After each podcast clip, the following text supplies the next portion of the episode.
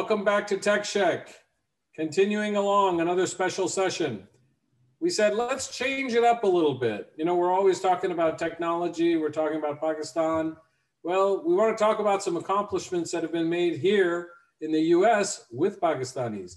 And so I'm very happy to introduce today Farah Khan, who is the new mayor of Irvine, California, which happens to be a small tech hub here in California. Welcome to the show, Farah. Thank you for being with us. Thank you so much. I'm happy to be here. We're really happy to have you. And just for our audience out there, a milestone, a first Pakistani woman to be a mayor of a city this large. We're about 350,000 people strong here. So let's dive right in, like we always do in Tech Check fashion. Farah, tell us a little bit about you and your journey to becoming the mayor of Irvine, California. Well, it was an unexpected journey, really. Wasn't planning on going into politics. You know, I come from the biotech arena, and so was a regulatory affairs manager for a biotech company for quite a while.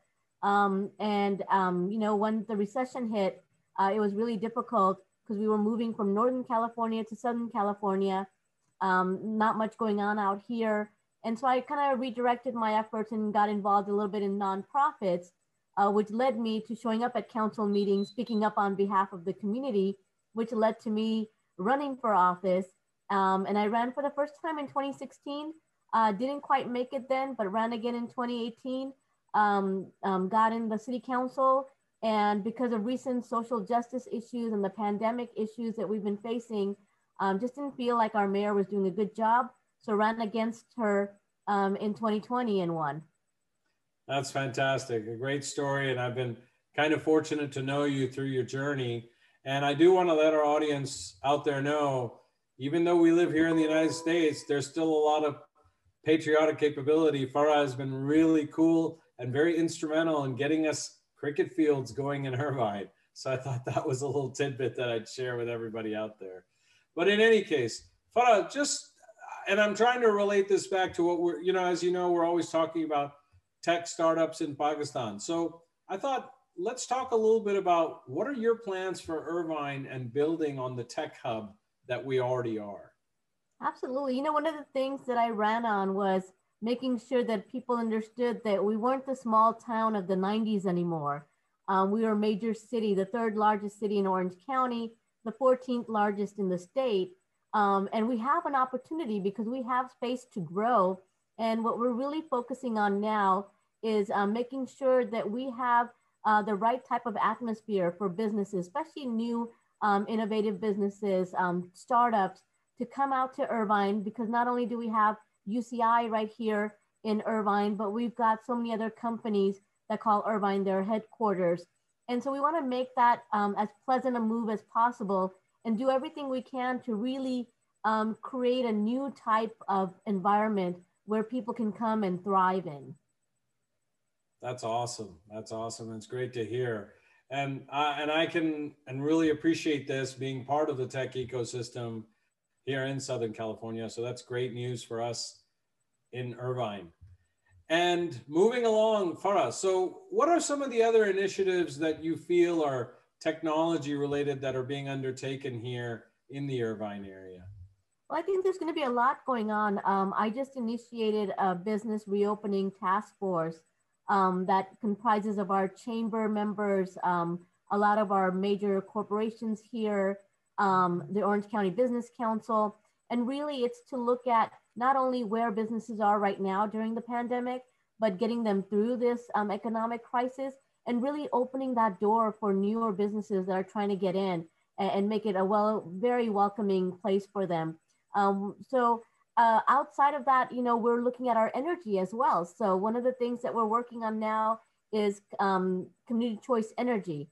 Really, we had one monopoly, which was Southern California Edison, that provided energy here in our area. And so when I heard about CCEs, they started about 2002, I think, in Northern California, and nothing was going on here. The closest thing that I heard of was in San Diego.